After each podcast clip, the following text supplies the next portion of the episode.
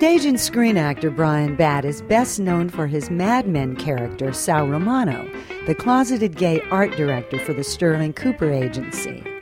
In real life, Bryan is anything but the tortured soul he plays on Mad Men, but rather a cheerful, positive New Orleans native who welcomed me into his beautiful, historic home near the French Quarter, offered me a cool drink and a tour of his home, being the gracious New Orleanian to his core.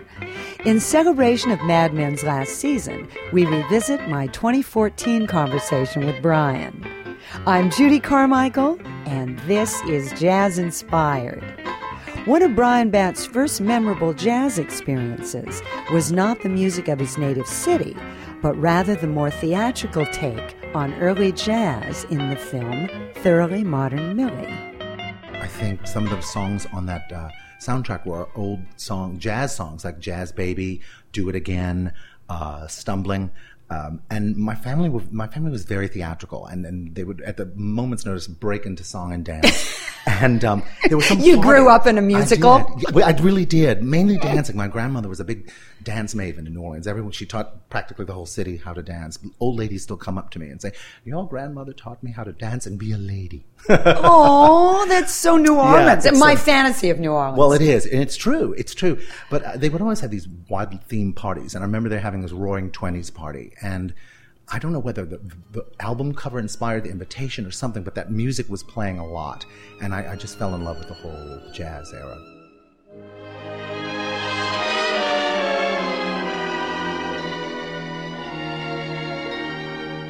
Jimmy, oh Jimmy,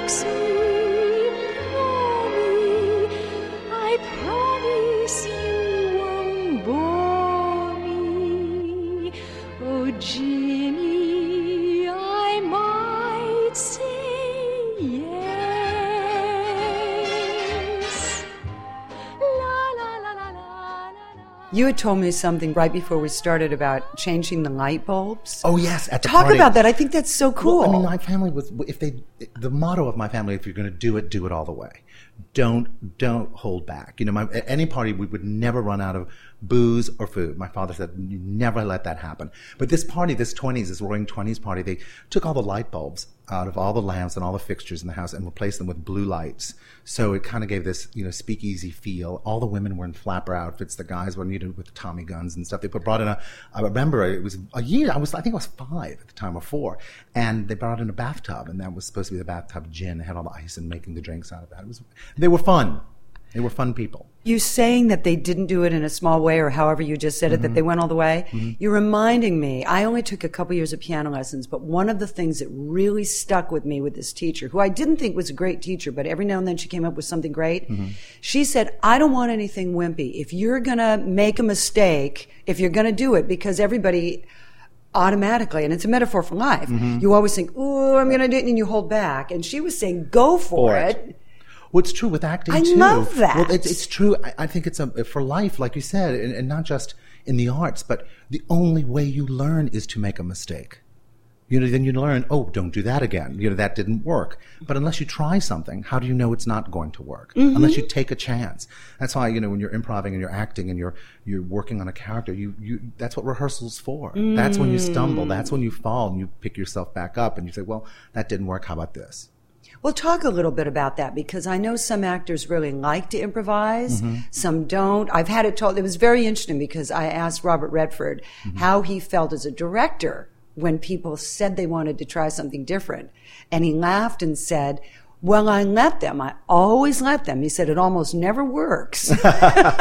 Well, you know, but talk about that I for like your own process. ways. I like it both ways. I know that you can't really have it both ways, but I do like it both ways. Hmm. I like, um, like with Mad Men, the scripts were so brilliantly written, Hmm. um, and the your the arc of the character and the, and the uh, storylines were so beautifully crafted that you know were, why would you even consider changing one word? And we were not allowed to. Hmm. Everything was had to be word perfect. Um, I would think yeah, so. and it was it's you know it's like Shakespeare. Why mess with it? Um, then sometimes there are some scripts that are loosely written, and the author wants what and the director want what what the actor can bring to it themselves. You know, they might have like I just did a wonderful. I I hope I hope it, it does well. I don't know how it's going to be. It's a small independent film called Sam by. Um, uh, Mel Brooks' son, Oh, Nicholas Brooks. that's interesting. And it's a wonderful, wonderful, um, funny comedy. And you know, we did, shot the scenes, you know, as written, and then he let us play. Mm. Now, you know, who knows if that's going to work? Who I there was some fun stuff that came out of it. So, especially I think with comedy, though, I think you you need to have that sense of because you know what what is funny is the unexpected, Mm. and you know sometimes that's the biggest laugh.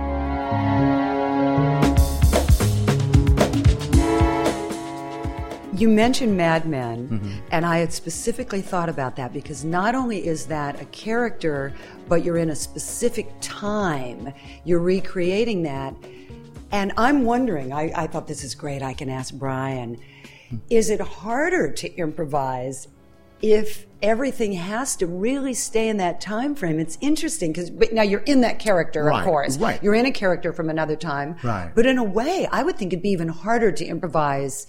Do you know what I'm asking? Yes, it's a once funny question. Mm. Done, once you've done your homework, you know, one thing I realized a long time ago that over the years, the way uh, manners and, and the way people acted and interacted with people is very much a part of, of a character um, and of a time period. Also, the clothing, believe it or not, helps. You know, um, the the way the suits were constructed at that time, smaller armholes, it actually pulls your shoulders back. You have to sit a certain way. You can't, you know, you're not as comfortable. And it worked perfectly for this character because Sal was not comfortable in his own skin. Um, and, you were very put together on that he was show. Always. He was very yeah. Janie Bryant is a brilliant costume designer. I really, I mean, I knew, you know, great costume designers. You know, I've luckily worked with some wonderful, wonderful ones. William Ivey Long on Broadway. There's a bunch. Um, but there's something what she did with the just the simplest little thing like texture or one one of my favorite stories is um, I was filming my first big scene. You know, I had little lines here and there, little scenes, but it was in season one when um, the, the character was uh, taken out to dinner and the proposed. Yeah, the guy came on to him, and I wasn't nervous. I was just excited and and well, I wanted to get it right. You know, and um, it was the first season anyway. Uh, well, I went to my trailer and looked, and she had a vest that I was going to wear with little embroidered fleur de lis on it. And she goes, "Well, that's for New Orleans. That's for you." Oh. So it was one of these little things like, "Oh, my home is with me." And um, anyway, so beautiful. yeah, she's she's an and amazing, so talent. sensitive. So she's my favorite. She's a love bug. Um, I adore her. But what you were But it saying, gets you in character. It does. It helps. I mean, my, a friend of mine, Harriet Harris, once said she's a brilliant actress. Uh, she said, "I don't know who I am until I put my wig on." You know, and she- know she was kidding. But you know, also when you look at yourself as the character, that that really helps the external. You know, as beside, in addition to the internal, because also it is a visual medium. Yeah. what we're doing. So you know, to look the part, it, it's very important. Good evening, ladies and gentlemen, and welcome to the Crazy Coqs. It gives me great pleasure this evening to welcome Bryan Batt.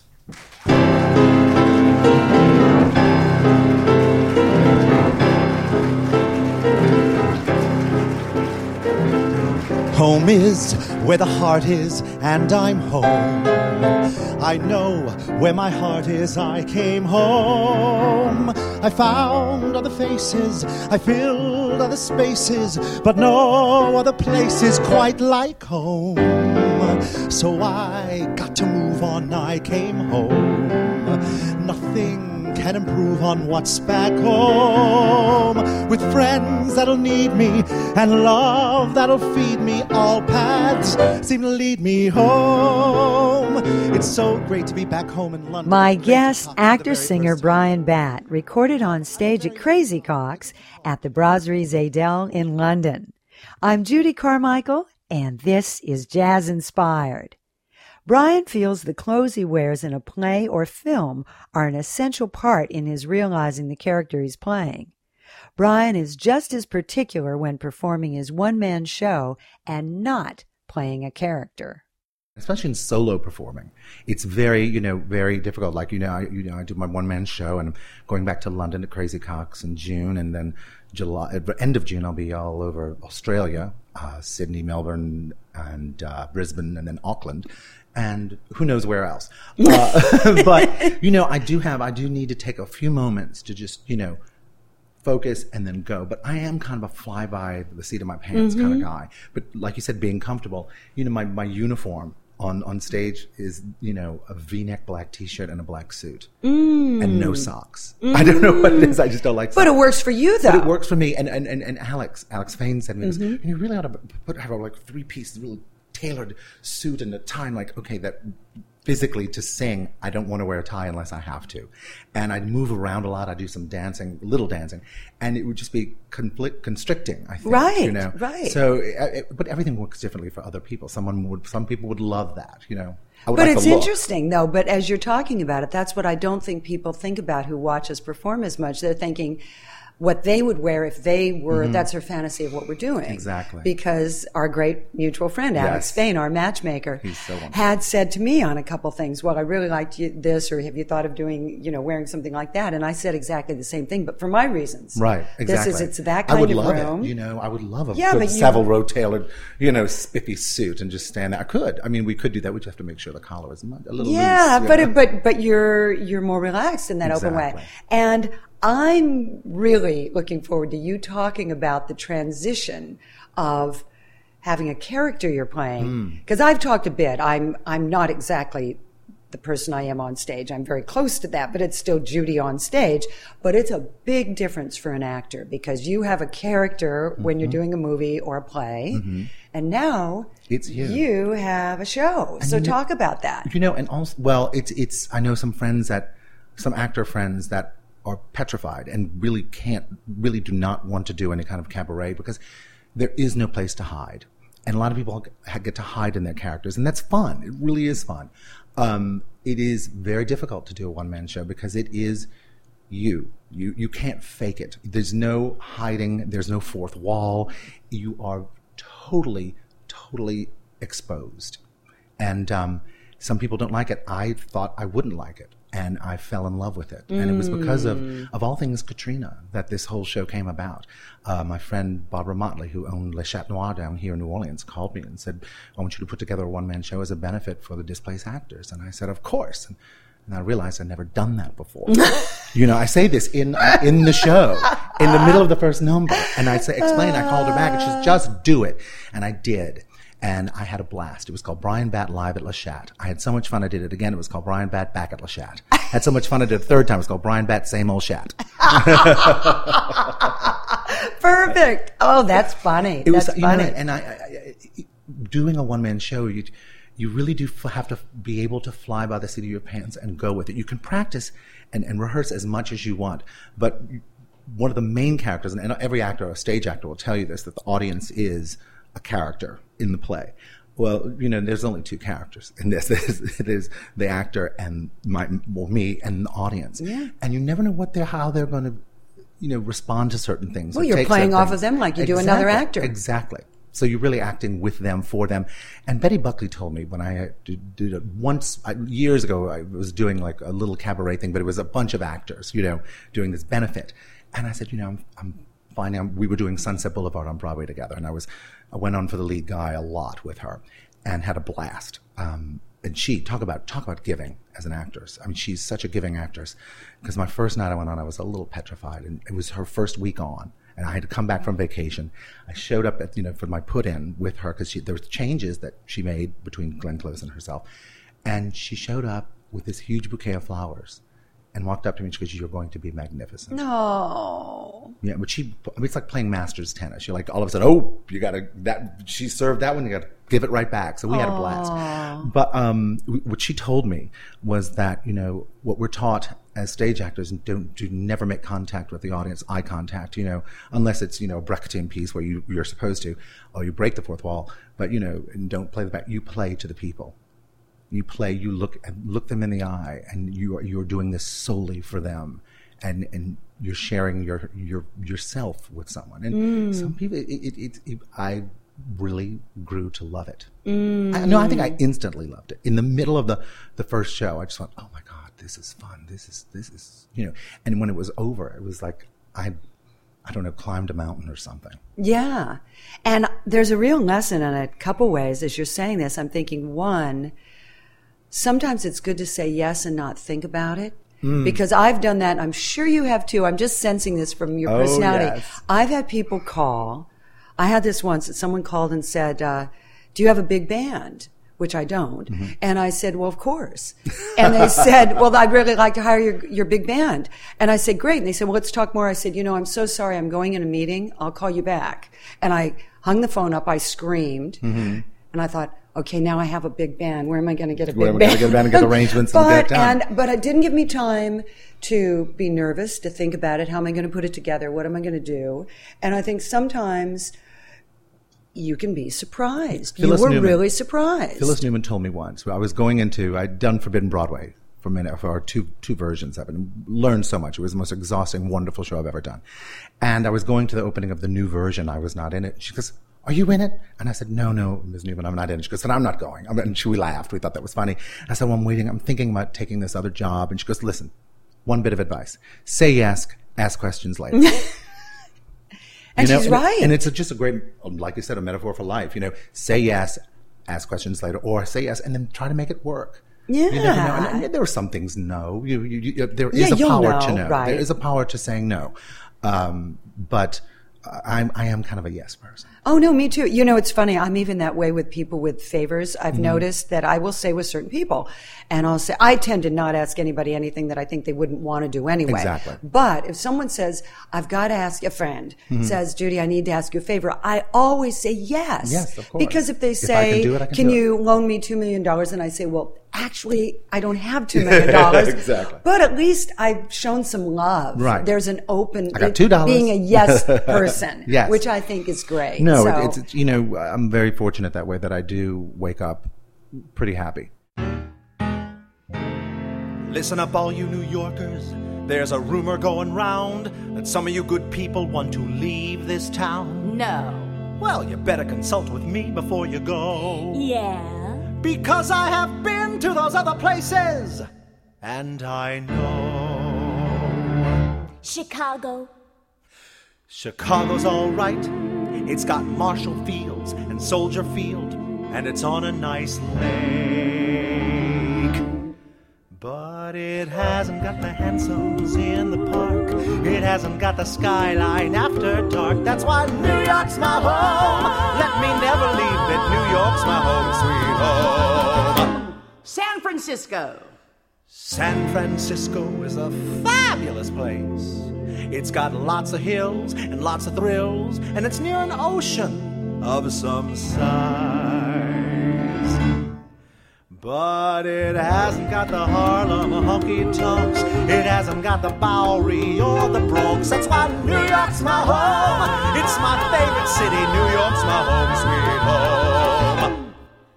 Janet, where are you from? St. Louis. Sorry. St. Louis. I heard you. I'm just sorry. A lot of people like St. Louis. It's got lots of shoes and the St. Louis blues.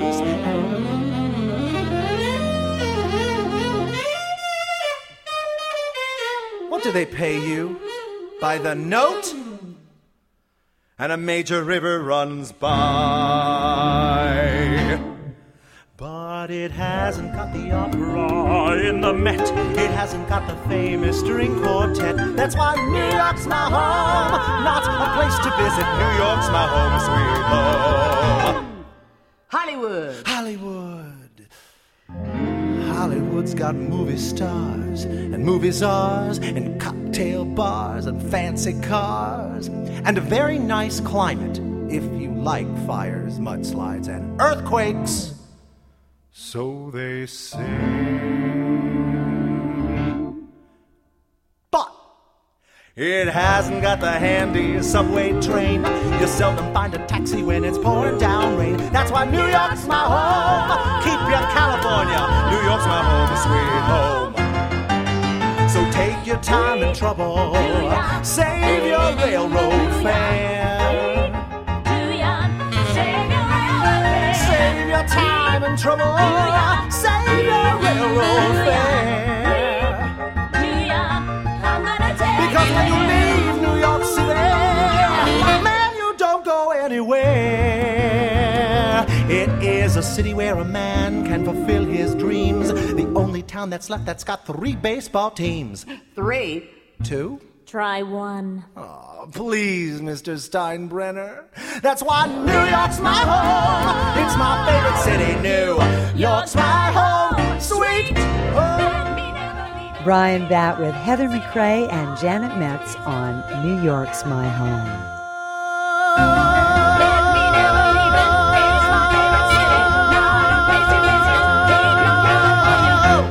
New York's my home.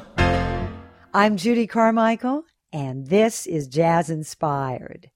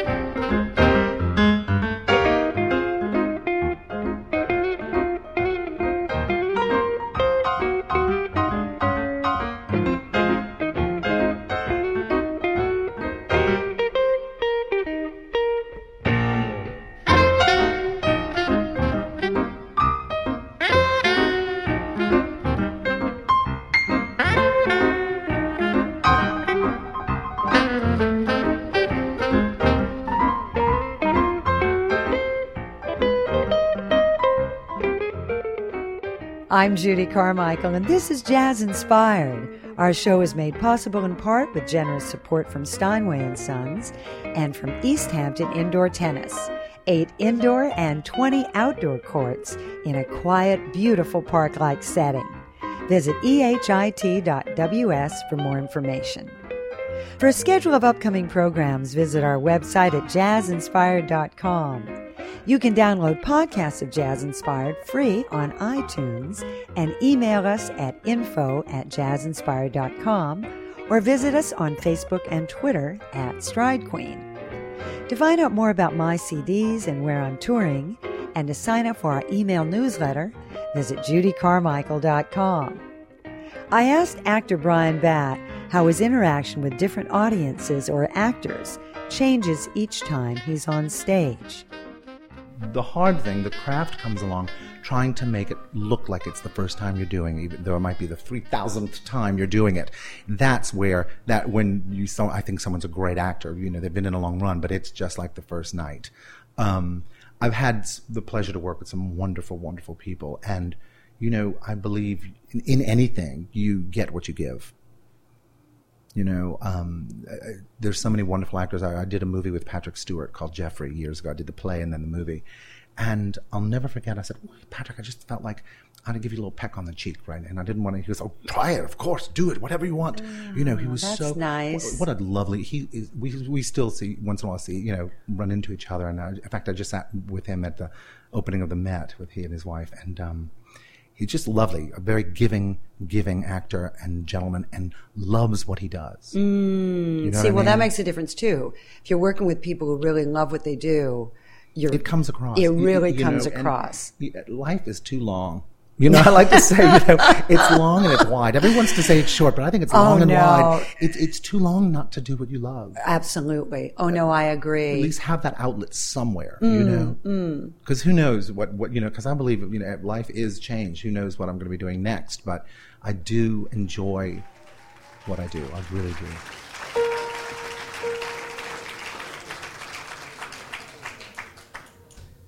Like the beat, beat, beat of the tom tom as the jungle shadows fall.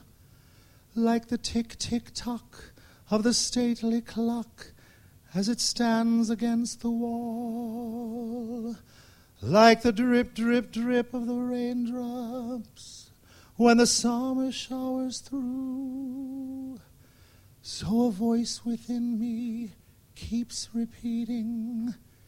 You, you, you,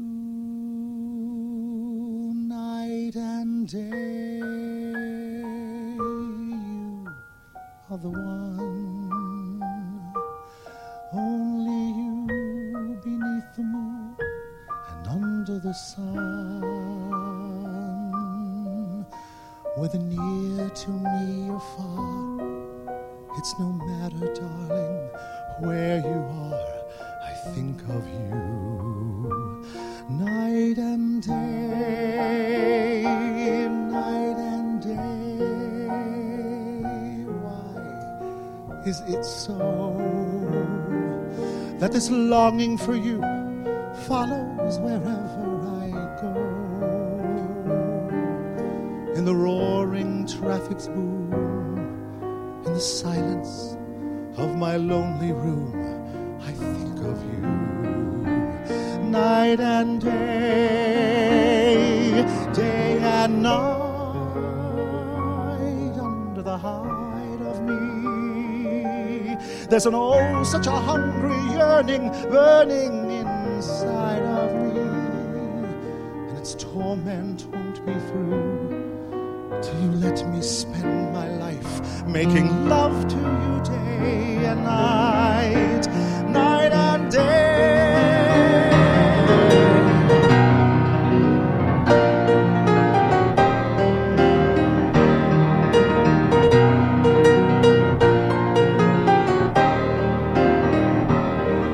In the roaring traffic's boom, in the silence of my lonely room, I think of you night and day, day and night, under the height of me. There's an oh, such a hungry yearning burning inside of me, and its torment won't be through till you let me spend my life making love to you day and night, night and day, day and night, night and day.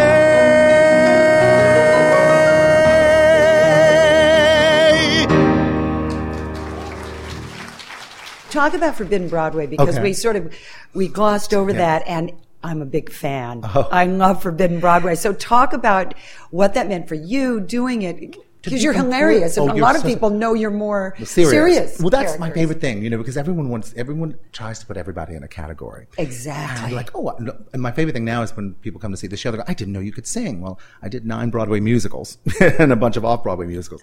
Um, but Forbidden Broadway was a big challenge. I remember seeing it when it first came out and thinking, these people are amazing. How do they do this? And then as I, you know, I, I was doing a play with a, uh, with a director who was friends with Gerard Alessandrini and he said, "You know, I know Bryan is a good actor and a good singer, and, and, but he's I didn't know he was funny." And the director said, "You've got to see him." So I went in and, and I was cast, and we had just a blast.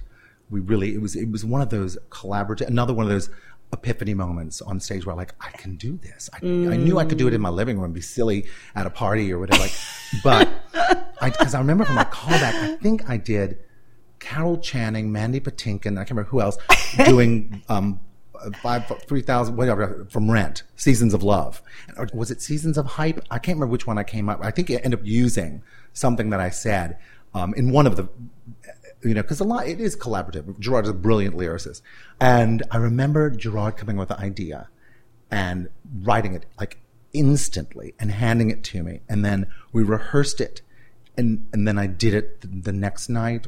I think it was the next night, and it was this crazy patter song that I literally I would walk to work and I would run it. I, w- I would like I had to do it at least Yeah. three times without stopping or messing up before I would even go into the theater. Yeah. and then at intermission, I'd do it again just before I go on, just to make sure because the, the patter was it was so fast. And then always, you know, uh, how do we end the number? Fall down. so I was like, do a pratfall. I just throw myself on the floor. Yeah. Talk about Moby Dick. Okay, I wish I had not brought this up the other day. oh no, I love it. No, I'm kidding. I love it. Yeah, I was. so my agent funny. called and said Cameron Mackintosh's office just called, and Cameron w- wants you for the lead in this new workshop of this musical. I went, oh my god, because he'd just seen me in Forbidden Broadway, and we went out. We went out with the cast. Cameron drinks, and it's like Cameron McIntosh. And, you know, I did Cats and and and, and uh, whatever the other shows, um, and you know he's this iconic, brilliant producer. And um, I said, "Well, what's the show?" And my agent said, "Moby Dick, the musical." And I went, "Is there a part for a whale?" I mean, you know. So as it all turned out, the, the piece takes place in an all-girls school, and I had to play the headmistress, and then she in turn has to play Captain Ahab in this musical version that they're putting on. So it was it was kind of crazy. We did all the workshops and the and the recording of it, but I, I, I was like, I don't. I, but before I knew it was you know a pastiche, before I knew it was uh, you know a comedy. I was walking you know down. I was like, well, I, I, I, I could play Captain Ahab. I, I do that. And I'd look at my face, you know, pass a window of the store and, try look at like, "Arr," you know, I didn't. and you know, little But did I know. again, I think that's what's so funny about accepting something. And also, it's interesting how other people see you. Now, it's an obvious thing for an actor Yeah. because you'll get cast and they'll see you as something else. Oh, yeah. But again, I think it's a great metaphor for life because I've had people say to me, Well, have you ever thought of trying fill in the blank? And Yeah. I'm thinking, well, no, actually. And they say, well, it's so obvious. And I'm thinking, it's obvious? Yeah. I've never thought of it. Exactly. How could it be obvious if I didn't think of it? Yeah, Exactly. But it was it was one of these things that I had so much fun. In, in fact, at, at one of the presentations, Andrea Martin was there because she was doing. Um, I think it was when she was doing Oklahoma, and she came up to me afterwards. And I was I'm, I'm, I've always been a huge fan of hers, and she just raved and she went up to Cameron, dragging me. She goes, "You've got to do this show for this man." She's so sweet. And then I just recently saw her in Pippin, and she was just astounding. One of the great rooms that we all miss, Rainbow Yes. and Stars. Talk about your show there. Well, a friend of mine, Jim Hyman and, and, and Ray, um, put together uh, this wonderful review called "I Love New York" one summer, and it was me, um, uh, Janet Metz, Heather MacRae, and Louis Cleal, and we. Um, it was just heaven. All, I can say, you know, the backdrop, uh, our set was the skyline of Manhattan. And I don't know if people, if you haven't been or didn't get to go to the Rainbow Room in its heyday, it was like you, Fred Astaire could just walk out at any moment and start dancing on that dance floor. There was a series of rooms. There was a great little bar. There was the cabaret space area. There was the dining room with a revolving dance floor. And it was all, the whole show was songs about New York. So I got to sing uh, New York State of Mind, On the Streets of New York, um, New York's My Home, and then we'd all we did you know, duets and, and, and uh, great arrangements of you know great songs. Um, but my favorite thing about that gig was well, a that on between the two shows on Friday and Saturday would feed us, so we'd get this great meal between shows, and the cocktails. And then, um, but my favorite In those thing, great glasses. in the great glass. And my, my, my favorite thing was Janet Metz and I would time it because we had to make an entrance. We had to go out one side through the bar into the main dining room on the dance floor while the band was playing, then make another entrance. So we would time it so we could dance. So we would have a dance on the dance floor before we would make our next entrance. You know? And we just had a blast. It was one of those wonderful experiences that, you know, you rarely, rarely get. And I still sing the same arrangement of New York State of Mind in my show.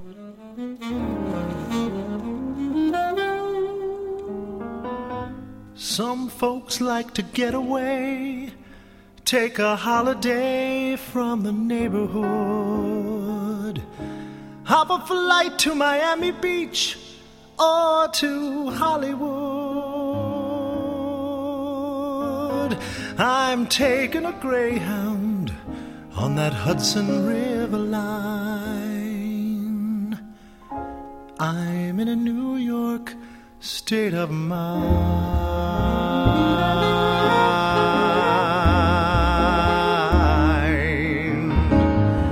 I've seen all the movie stars in their fancy cars and their limousines. I've been high in the Rockies under the evergreens. And I know what I've needed, and I don't want to waste any more time. I'm in a New York state of mind.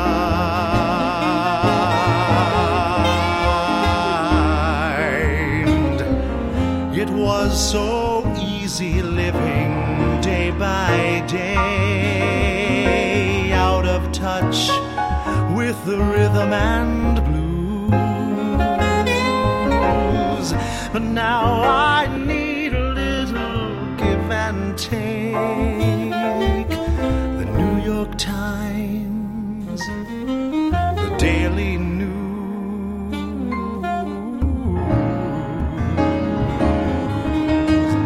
It comes down to reality. Well, that's fine with me, cause I haven't let it slide. I don't care if it's in Chinatown or I'm on Riverside. I don't have any reasons, cause I have let them all behind.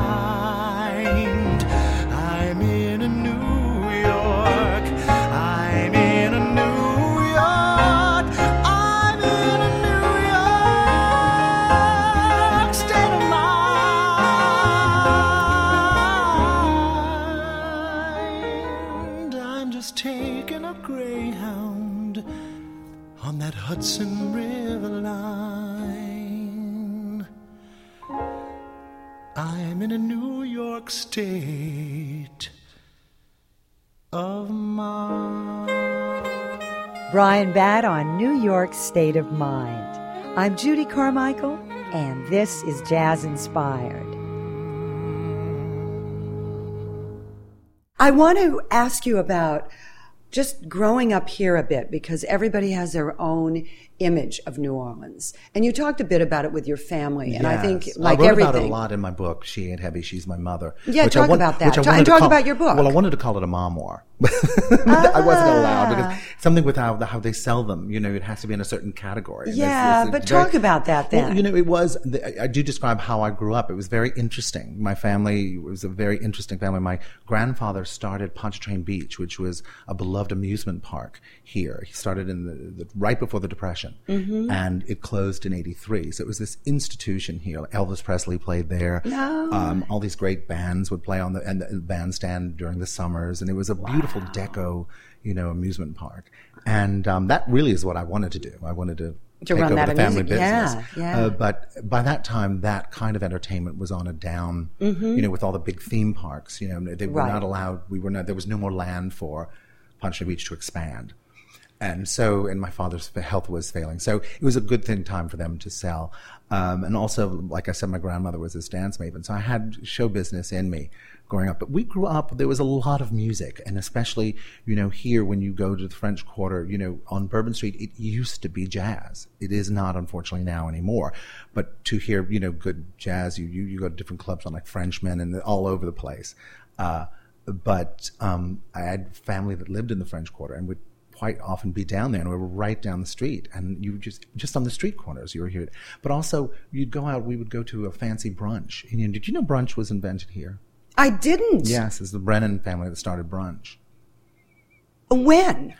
Approximately. I say like in the 40s or 50s. I have I to double did- check this, but I'm pretty sure because it used to be. Yeah, That's fantastic. well, I jazz didn't know brunch. Maybe that. it was because they, Maybe a but the- jazz the brunch. jazz thing. yeah, But, every that's time wonderful. as a child, I remember going to jazz brunch and he- hearing the jazz combo whoever were playing, and they'd play, you know, with Muskrat Ramble, they'd play Basin Street Blues, and you know, my mother would always give me some money to like request a song, you know, and, and I was, and I got so shy, and I said, "What do I request?" And she goes, "Whatever you'd like to hear," you know, and and so I had, you know, uh, I remember I, I think I asked when the Saints go marching, in, Uh-huh, you know, of course, and then then I got on to do you know what it means to Miss New Orleans, Mm-hmm. or or uh, and that's the only time you can say New Orleans. Is when Oh, when when you're saying that rhymes. to- oh, that's funny, 'cause otherwise yeah. it's And um, I think that's what started because we always at any kind of event, in, you know, in, would have there would be some jazz. There'd be like a little jazz combo, Dixieland, you Mm-hmm, know, traditional jazz. Um, but you know, then, but growing up here, I was also, you know, being I was so show busy that I Mm-hmm. the Broadway was like all I would listen to the Broadway albums. Mm-hmm. But I remember discovering, you know, those wonderful Verve recordings of Ella and just my mind just I remember that that that moment I wasn't the same. That and Louis Prima.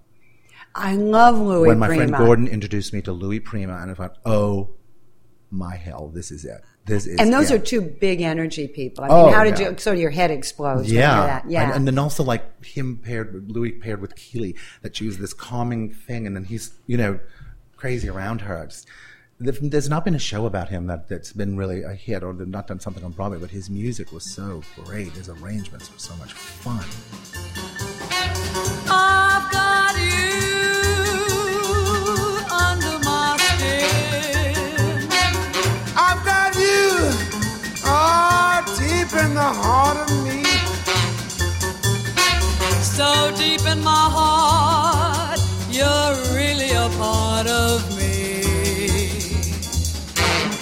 Baby, under my skin.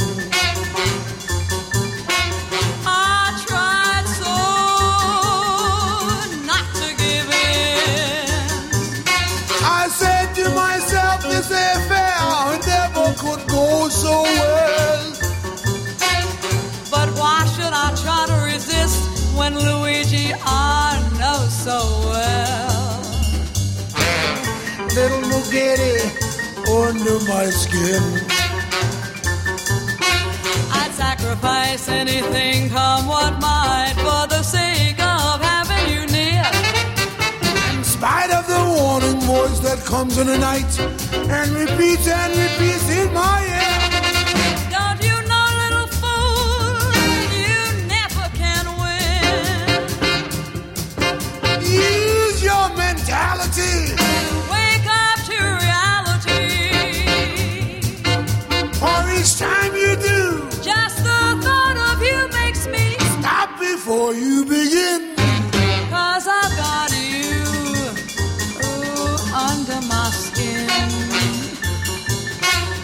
I've got you under my skin. And Ella's are just all the, that Gershwin songbook or the Porter songbook or, yeah, you name it. I just, I, that, for years, and still to this day. In fact, I just did my one man show as a benefit down here for Liberty Theater and for the Forum for Equality. And the uh, sound designer said, Well, do you want any pre show music? I said, Of course, Ella sings Gershwin. The odds were a hundred to one against me. The world thought the heights were too high to climb. But people from Missouri never incensed me. Oh, I wasn't a bit concerned, for from history I had learned how many, many times the worm had turned.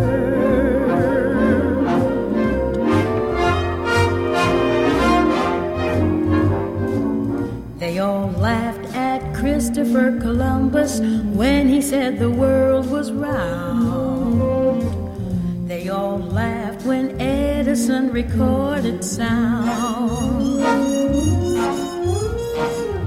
They all laughed Wilbur and his brother when they said that man could fly. They told Marconi wireless was a phony.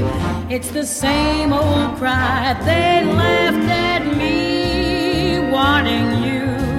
Said I was reaching for the moon. But oh,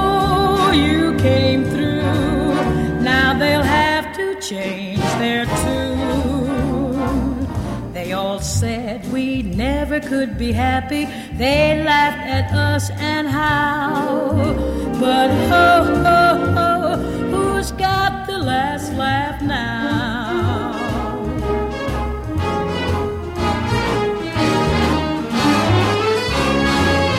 They all laughed at Rockefeller. My guest, Bryan Batt, believes one should embrace a wide range of experiences and not fall into a narrow view of things. I'm an and person, not an or person. I mm. believe life is an and proposition, not an mm-hmm. or proposition. That you can like so many different things, but you know, like with what I do, I'm I'm an actor and I'm, I'm a retailer designer with our store Hazelnut. I'm a writer, and you know, everyone else is going to try to put you in a category. Don't do it to yourself.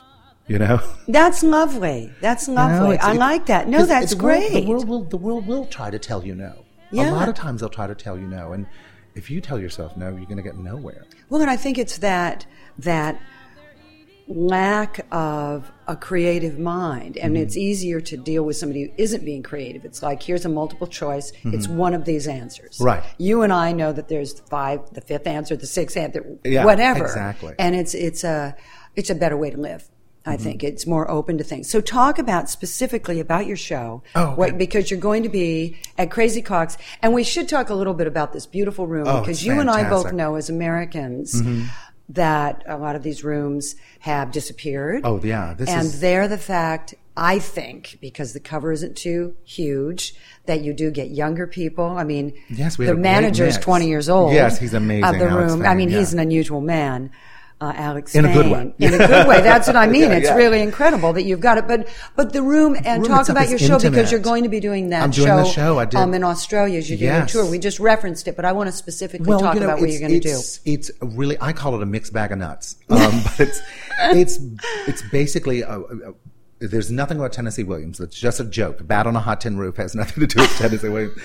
But it's really songs that I've loved, songs that have spoken to me. And there is a story woven through of, Mm-hmm. it's kind of autobiographical, but I don't take myself too seriously. Mm-hmm. Um, but it's a great mix of songs. There's a Billy Joel song. There's, uh, there's a, a Cole Porter song. There's, and there's some songs that people have never heard. The, the- there's some funny, you know, songs that maybe the theater world might know a few in people in the theater world, Mm-hmm, but the general public and they're hysterical funny if I do say so myself. Mm-hmm. Uh, there's some, there's very few show tunes.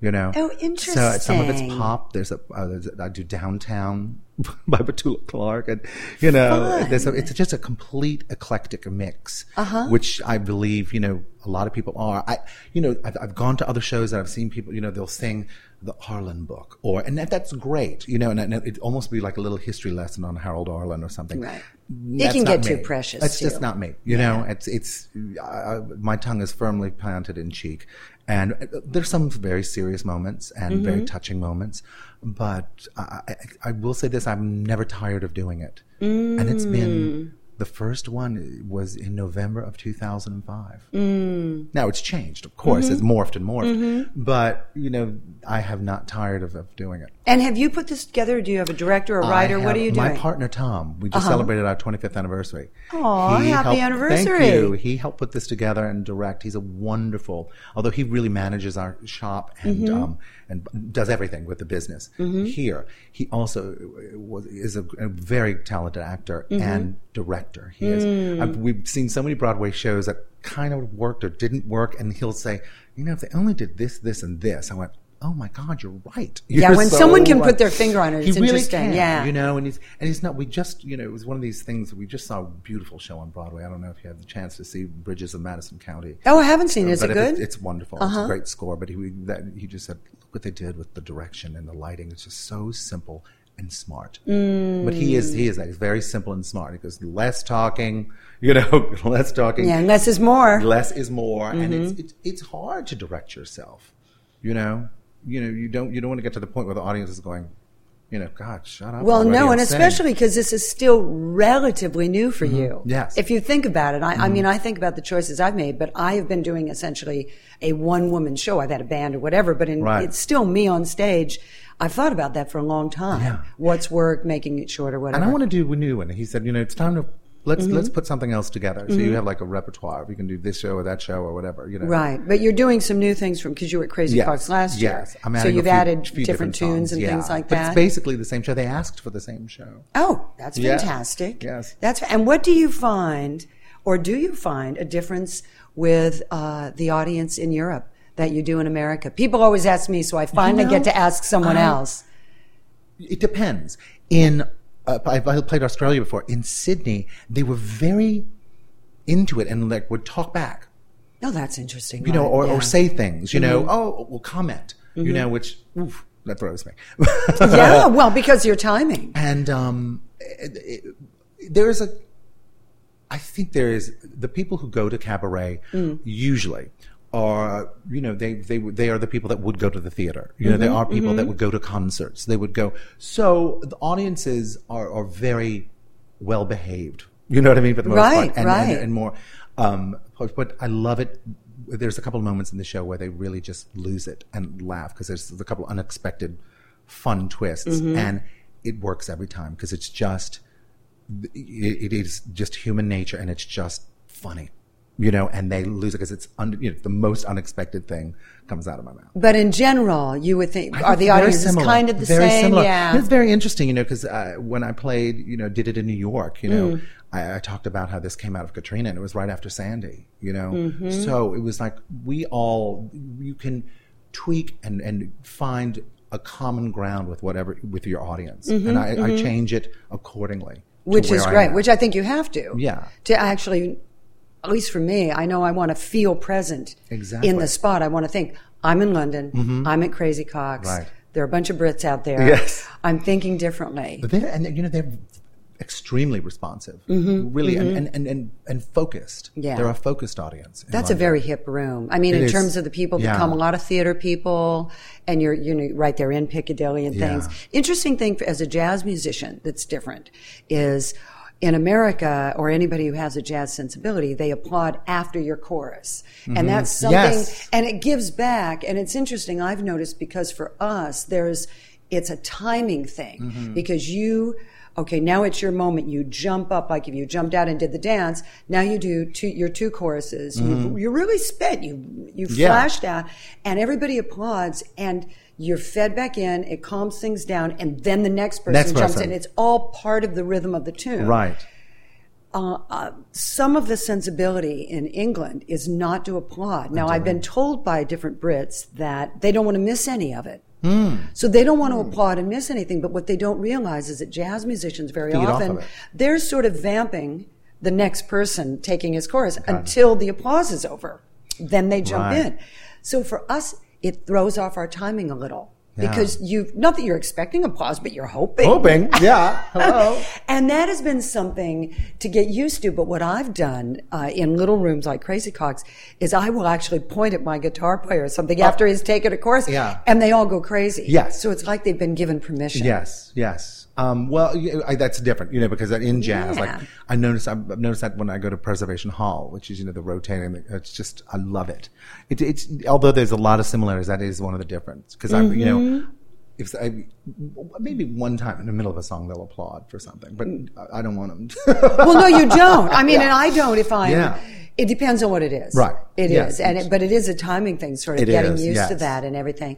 So that, and then Australia, Mm-hmm. and you're still auditioning I'm all the time. Talk about putting- that. I mean, what is Well, your you- schedule like, just in general? Because I think that most people think that actors are just all the time going to this or that. You're living in New Orleans now. This is New new yeah. full time. I just got back from New York doing a big benefit, um, Broadway backwards, where the, Mm-hmm. it, it's a big at, at the show where one of the wonderful show Kinky Boots is Mm-hmm. the Hirschfeld Theater, and I I did the guy sing the girl songs and the girl sings the guy songs. It's really fun. I did I can hear the bells from Hairspray with this huge production number. I thought I said please just let me do it in front of a microphone. You did a you know drop in the microphone and go nope huge number and it was the opening number. It was fun. We I was a nervous wreck, but I had a um, but I go back and forth. And, and what's great about the film industry and television these days is that a lo- most of the filming does not take place in New York and LA anymore. It's all over the place.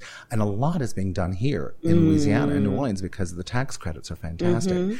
So uh, I, I, I, when also with technology, I can put myself on tape, you know, here and submit it, you know, over the internet. Through, and I've been cast For on an- movies and stuff like that. And what do they do? They say, we want you to it. read for this part. part and they send the script and then I set it up and Tom or somebody will read the other part like like they do in a casting office. Really? Well, because when it boils down to it, a lot of these times, you know, they, they tape you at the casting office anyway, and then to the- see how it's going to look on film anyway and how exactly how interesting. So So, now with- they already see what you look they on already film. see. So you and you also the good thing about it is you control it.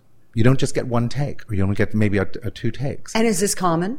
yeah, This Oh, is how lot- yeah. people are doing it. A So lot of people are actors doing just it. I know people that have gotten jobs on Skype. Major, major, major motion pictures. Yeah, Interesting. Yeah. So there isn't even that thing of getting to meet because I've talked to different casting agents. I know they they want to sit with you and meet. Well, yes and no, but I mean, they've seen me in other things. A lot of casting Yeah, directors at have this cast point me with you. Yeah, well, no, I'm still. I'm still not to that place where um, there have been a few offers. Just you know, I love that. You know, when, Mm-hmm. Yeah, when there's an offer, to- right. where you don't have to go and you know sh- shake it for the yeah. Yeah. Um, but That's the most part, interesting. it really is. is and it's then if they like the film, then they can meet you, right and see if you're hitting And- it off. or do it again could you, you know, think about this or give you direction and one one movie I did do it hasn't come out yet uh, the Last of Robin Hood Uh-huh. I did Skype it and they directed me while I was you know talking to them you know over the over the uh, over the internet That's fascinating. So you well, that's convenient. yes Talk about being in your Well, own so you house. you know, and also there's, you know, granted, I mean, I'm I'm nowhere on this level, but you know, John Goodman lives here. Uh, you know, Brad and Angelina have a house Mm-hmm. Yeah. here, and and um,